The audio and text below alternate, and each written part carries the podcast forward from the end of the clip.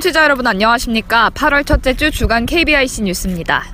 최근 한국철도공사 코레일이 내놓은 명절 열차 승차권 사전 예매 시스템을 두고 시각장애계가 공식적인 사과와 대책 마련을 요구했습니다. 앞서 한국시각장애인연합회는 코레일의 명절 열차 승차권 예매 전용 홈페이지가 시각장애인의 열차 승차권 예매를 차별하는 것에 대해 지적하고 대책 마련을 요구한 바 있습니다. 이에 코레일은 시각장애인을 비롯해 모든 장애인, 비장애인이 이용 가능한 시스템을 적용한 명절 열차 승차권 사전 예매 홈페이지를 개설했습니다. 그러나 도입된 시스템으로는 시각장애인에게 무용지물인 것으로 나타났습니다. 한국시각장애인연합회는 성명서를 내고 시각장애인의 차별이 지속될 경우 코레일을 장애인 차별 금지 및 권리 구제 등에 관한 법률에 따라 국가인권위원회에 진정을 하고 문제가 해소될 때까지 가능한 법적 조치에 나갈 것이라고 말했습니다. 국내 최초의 시각장애 유아 특수학교인 서울효정학교가 지난 1일 개교했습니다. 서울효정학교는 사회복지법인 한빛재단의 산하기관으로 2년간 공사 끝에 문을 열게 됐습니다. 효정학교의 총 7개 교실은 한국 건립에 힘쓴 한국 최고의 경주마 7마리의 이름이 붙었으며 어린이 점자도서관과 옥상 운동장도 경주마 이름이 새겨졌습니다. 또 각 교실 옆에는 해당 경주마의 나눔 이야기가 담긴 스토리월과 사진도 전시돼 말을 통한 기부 문화 인식을 심을 수 있도록 했습니다. 보건복지부 산하 25개 공공기관 중 장애인 의무 고용률 미달인 기관이 총 8개 기관인 것으로 나타났습니다. 국회 보건복지위원회 소속 자유한국당 김승희 위원은 한국장애인 고용공단이 제출한 지난해 12월 기준 보건복지부 및 식품의약품안전처 산하 공공기관 장애인 고용 현황 자료를 공개했습니다. 장애인 고용률이 가장 낮은 기관은 한국인체조직기증원이었고 이어 한국장기기증원, 한국건강증진개발원, 오송첨단의료산업진흥재단, 한국보건의료연구원 등의 순이었습니다. 장애인 고용률이 가장 높은 기관은 한국장애인개발원이었으며 한국사회복지협의회, 한국노인인력개발원이 그 뒤를 이었습니다. 아울러 식품의약품안전처 산하 공공기관의 경우 한국의약품안전관리원 한 곳이 고용률을 달성한 기관으로 집계됐습니다. 김승희 위원은 일할 수 있고 일하고 싶은 장애인이 일할 수 있도록 돕는 것이 진정한 장애인 복지라며 국민의 세금으로 부담금을 지급하게 하는 것보다 장애인을 위한 양질의 일자리 정책을 마련하는 것이 선행돼야 한다고 말했습니다. 장애계가 국회 탈시설을 포함한 지역사회 정착 예산으로 총 1,805억 원 인상을 요구했습니다. 7개 장애인 단체는 지난 5일 국회의사당 앞에서 기자회견을 열고 문재인 정부의 장애인 예산 확대를 촉구했습니다. 장애와 인권 발바닥 행동 문역 활동가는 중앙정부는 30인 이하의 시설을 만들면서 장애인의 삶의 질을 향상시키겠다고 하지만 어떻게 살고 있는지 전혀 연구한 바 없고 복지부 실태 조사를 한다고 하지만 그 결과가 나온 적도 없다며 정부는 시설 예산만 늘려오고 탈시설 자립생활 예산을 전혀 반영하지 않았다고 꼬집었습니다.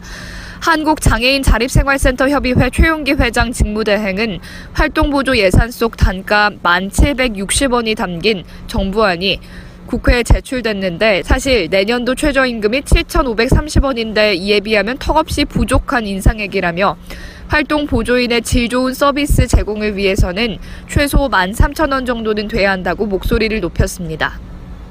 장애인 권익 옹호기관이 예산 부족, 권한 부재 등으로 업무 수행에 어려움을 겪을 가능성이 크다는 의견이 제기됐습니다.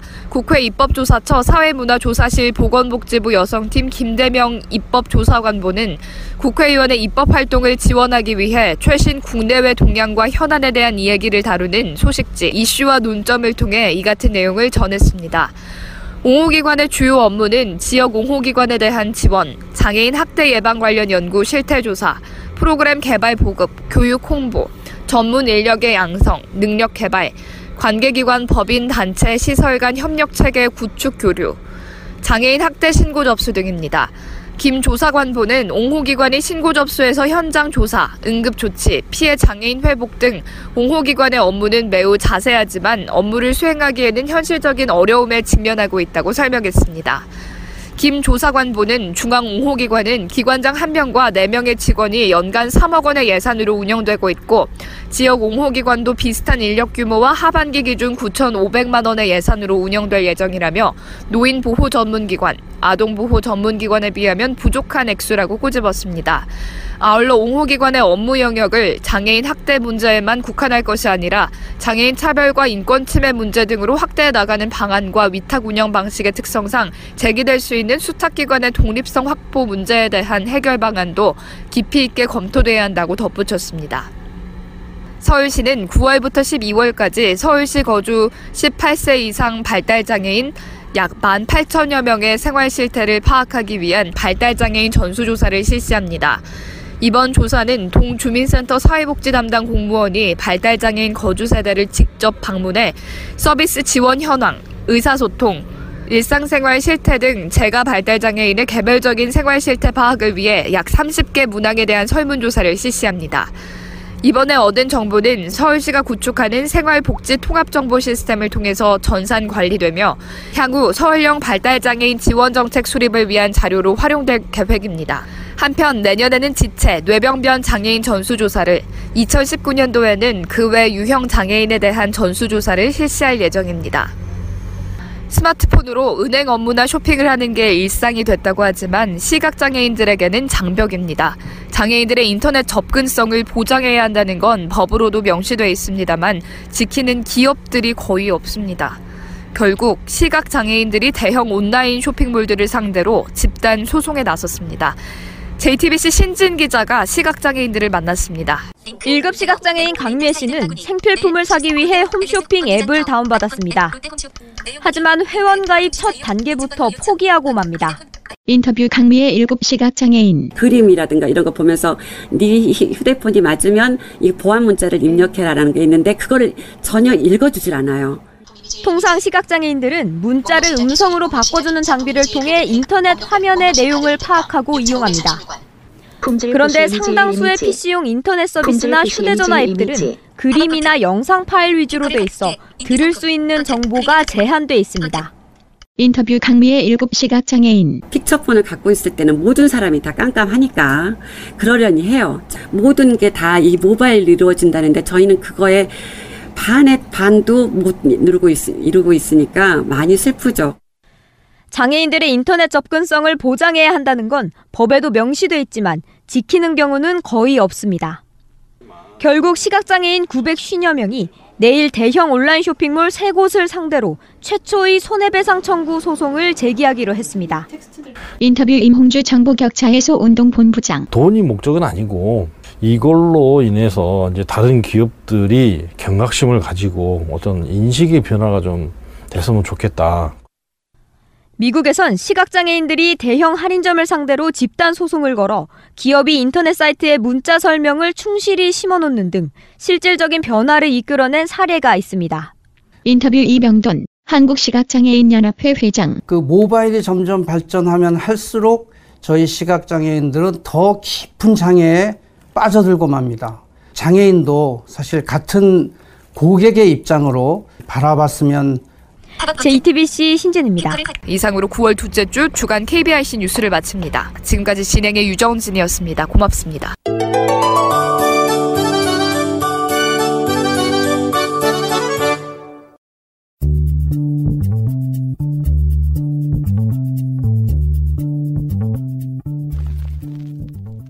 안녕하세요. KB 카톡에서는 청취자 여러분과 같이 고민하고 최신 정보를 전하는 글을 매주 선정해서 소개해드리고 있는데요. 이번 주 KB 카톡에서는 에이블 뉴스에 실린 칼럼을 살펴보겠습니다. 31년 장애아동과 함께한 특수교사의 고백. 얘들아 고맙다. 너희들이 내 행복이다. 칼럼니스트 최선영, 낭독자 김보미 이른 아침 동그란 밥상에 둘러앉아 밥 한술 뜯어 말고 문득 바라본 아버지의 얼굴에 어제 없던 주름 하나가 보입니다. 뜨거운 볕에 그을린 아버지의 얼굴은 원래부터 그랬던 것처럼 검붉은 색이 두껍게 덮여 있습니다. 넌 꼭 내 형처럼 선생이 되거라. 아버지는 그늘 한 점 없는 곳에서 하루 종일 허리를 굽히는 농사일을 막내 아들에게 시키고 싶지 않으셨는지 입버릇처럼 선생이 되라고 합니다. 가난이 주는 쓸쓸한 공기를 자식에게는 마시게 하고 싶지 않으셨던 아버지는 소를 팔고 논을 팔아가며 뒷바라지를 합니다. 아버지의 땀으로 공부하고 그 손에 수고로 밥을 먹고 내가 잘하는 만큼 아버지는 작아지시는구나. 분명 어제는 없었던 것 같은데 오늘 본 아버지의 이마에 또 하나의 선명하게 그어진 주름이라는 삶의 흔적을 보며 그 마음이 먹먹해집니다. 아버지의 바람처럼 그도 국어 교사가 되고 싶었습니다. 교사가 되면 주름진 아버지의 얼굴이 매끈하게 펴질 것만 같았습니다. 어머니와 이별하던 12살의 봄. 잔인한 향기가 그의 마음을 그늘지게 하는 계절이었습니다. 어머니의 손이 그에게서 멀어지는 차가운 시간 속에 온기를 잃어버린 막내 아들의 작은 손을 아버지가 잡아주며 어머니의 빈자리를 대신했습니다. 그날 이후 아버지는 환하게 웃는 법이 없었습니다. 형도 누나도 그도 그랬습니다. 시간이 지나고 세월이 더해지고 덤덤해질 법도 한데 그러면 안 될 것 같아 그리움 그대로 눌러 담고 미소는 접어둔 채 서로를 토닥여 주며 살았습니다. 문득 그 봄이 생각날 때면 마음 한구석에 뚫려 있는 커다란 구멍 사이로 그리움의 서늘한 바람이 슬그머니 들어옵니다. 그럴 때마다 그는 책을 펴고 책 속의 주인공과 함께 그 서늘한 바람을 피하곤 했습니다. 나는 책도 있고 친구도 있고 아버지는 이 그리움을 어떻게 달랠지. 아버지 바람대로 교사가 되면 잊고 살았던 미소를 찾으실 것 같다는 생각이 들었습니다. 국립대학교 사범대는 등록금의 부담이 덜했고 졸업하면 바로 교사로 발령이 나던 때라 국립대학교 사범대를 응시했습니다. 당연히 주어진 길이라 생각하고 있었는데 그 길은 그를 비켜가 버렸습니다. 이제 어떻게 해야 하지? 아버지 뒤를 이어 농사를 지어야 하나? 아, 아버지. 아버지가 실망하실 것을 생각하니 마음이 아팠습니다. 진로를 고민하는 그에게 초등학교 교사를 하던 형이 말을 건넵니다. 특수교육과를 가보면 어떻겠니?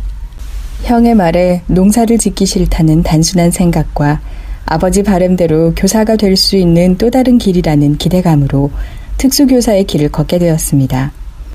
장애 아동을 지도하는 일인 줄도 모른 채 우연히 들어선 그 길이 그가 걸어야 할 운명이라는 것을 알게 된 것은 아이들과 함께 하면서입니다. 장애 아동에 대한 지식이 없었기 때문에 처음 몇 년간은 어려움도 많았습니다. 온 몸과 마음으로 그들과 부딪히고 뒹굴며 함께하는 시간 속에 어렵게 느껴졌던 것들이 익숙해지게 되었고 선생님의 손길을 항상 필요로 하는 아이들, 무엇을 해주지 않으면 아무것도 할 수 없는 아이들. 그가 기울이는 수고만큼 아이들의 학교 생활이 즐거워지는 것을 볼 때 그들로 인해 그는 행복을 느낍니다. 그가 걸어가야 할 운명이라는 확신이 드는 이유입니다. 매일매일 행복을 선물하는 아이들, 특별한 사명감 없이 시작했어도 남다른 사랑이 없어도 영혼이 맑은 아이들과 함께하는 삶은 보람을 느끼게 하고 어디서 샘솟는지 모르는 사랑이 흘러넘치게 됩니다. 그는 어머니를 그리워하는 아픈 마음을 가진 사람입니다. 가장 훌륭한 치료자는 아파 본 사람입니다. 마음을 맞아 본 사람은 다른 사람의 멍든 마음을 살피게 됩니다. 장애를 가진 아이를 키우는 부모님의 마음이 어떨지, 몸을 마음대로 움직일 수 없는 아이들을 어떻게 하면 불편하지 않게 해줄 수 있는지, 머리가 아닌 가슴으로 매일 아이들을 만나고 함께 합니다. 중증 중복 장애 아동이 대부분인 학교에 자폐 아동도 몇 있었습니다. 교사가 되고 2년째 되던 해 자폐 아동 문정이가 학교에서 나가 돌아오지 않았습니다. 마음을 살며시 두드리려고 다가가던 중에 무작정 나가버린 문정이를 기다리는 이틀. 지옥이 있다면 바로 그런 것일 거라는 생각이 들 만큼 고통스러웠습니다. 진작 마음을 잘 어루만져 주지 못한 것이 괴로웠고 문정이를 무사히 찾을 수 있다면 무엇이든 할 수 있을 것 같았습니다. 그때 그의 마음을 보고 어루만져 준 사람은 문정이 어머니였습니다. 선생님, 선생님 탓이 아니에요. 우리 문정이 아무 일 없이 돌아올 거예요. 문정의 어머니의 위로는 그를 조금 더 성숙한 사람으로 다듬어 주었습니다. 이틀 만에 돌아온 문정이를 안아주며 다시는 나가는 일이 없도록 아이들의 마음을 따뜻하게 잡아줄 수 있는 교사가 되어야겠다고 생각을 했습니다. 지옥 같은 이틀의 시간은 특수학교 교사로서 조금 더 깊은 마음을 갖게 해주었습니다. 오랜 시간이 지난 지금도 그는 문정이를 생각합니다. 그날의 그 다짐을 문정이를 기억할 때마다 다시 꺼내봅니다. 31년 동안 아이들과 함께하며 장애 아동에 대한 책을 여러 권 출간했습니다. 그의 두 번째 동화였던 날아간 작은 새의 모티브가 되었던 태영이를 생각하면 지금도 가슴이 답답하게 저려옵니다. 근이완증 태영이는 유난히 맑고 깨끗한 아이였습니다. 늘 새가 되고 싶었던 태영이는 한 마리 새가 되어 그의 곁을 떠났지만 늘 그의 마음에 살아있는 아이입니다. 그 아이를 떠나보내고 우리는 사랑할 수 있는 시간이 그리 많지 않다는 말이 현실감 있게 다가왔습니다. 사랑할 수 있는 시간이 허락되었을 때 아낌없이 사랑을 주려고 합니다. 내일이라는 시간에 사랑을 미루거나 조금 남겨두지 말고 지금 이 아이들과 마주하는 이 시간에 모든 사랑을 다 담아주어야 되겠다고 생각했습니다. 문정이는 마음으로 아이들과 하나 되는 교사가 되는 법을 가르쳐 주었고, 태영이는 아낌없이 사랑하는 법을 알게 해주었습니다. 그들의 손과 발이 되어 돌보는 것 같지만 그 이상의 소중한 것들을 오히려 아이들에게서 배우고 있다는 것에 그는 늘 감사합니다. 거창한 사명감이 없어도 특별한 사랑을 준비하지 않아도 함께하며 유리같이 투명한 아이들의 영혼을 보고 뒹굴고 품에 안아주다 보면 마치 처음부터 그랬던 것처럼 사랑하게 됩니다. 참 어려울 것 같은 말을 그는 쉽게 합니다. 사랑하면 쉬워지나 봅니다. 아이들을 담은 글을 쓰고 여행에서 얻은 아름다운 것들을 아이들에게 고스란히 전해주고 싶어 늘 고민합니다. 1년 전부터 배우고 있는 그림. 그는 새하얀 도화지에 아이들을 담습니다. 아름다운 아이들의 미소를 그는 따뜻한 마음으로 그립니다.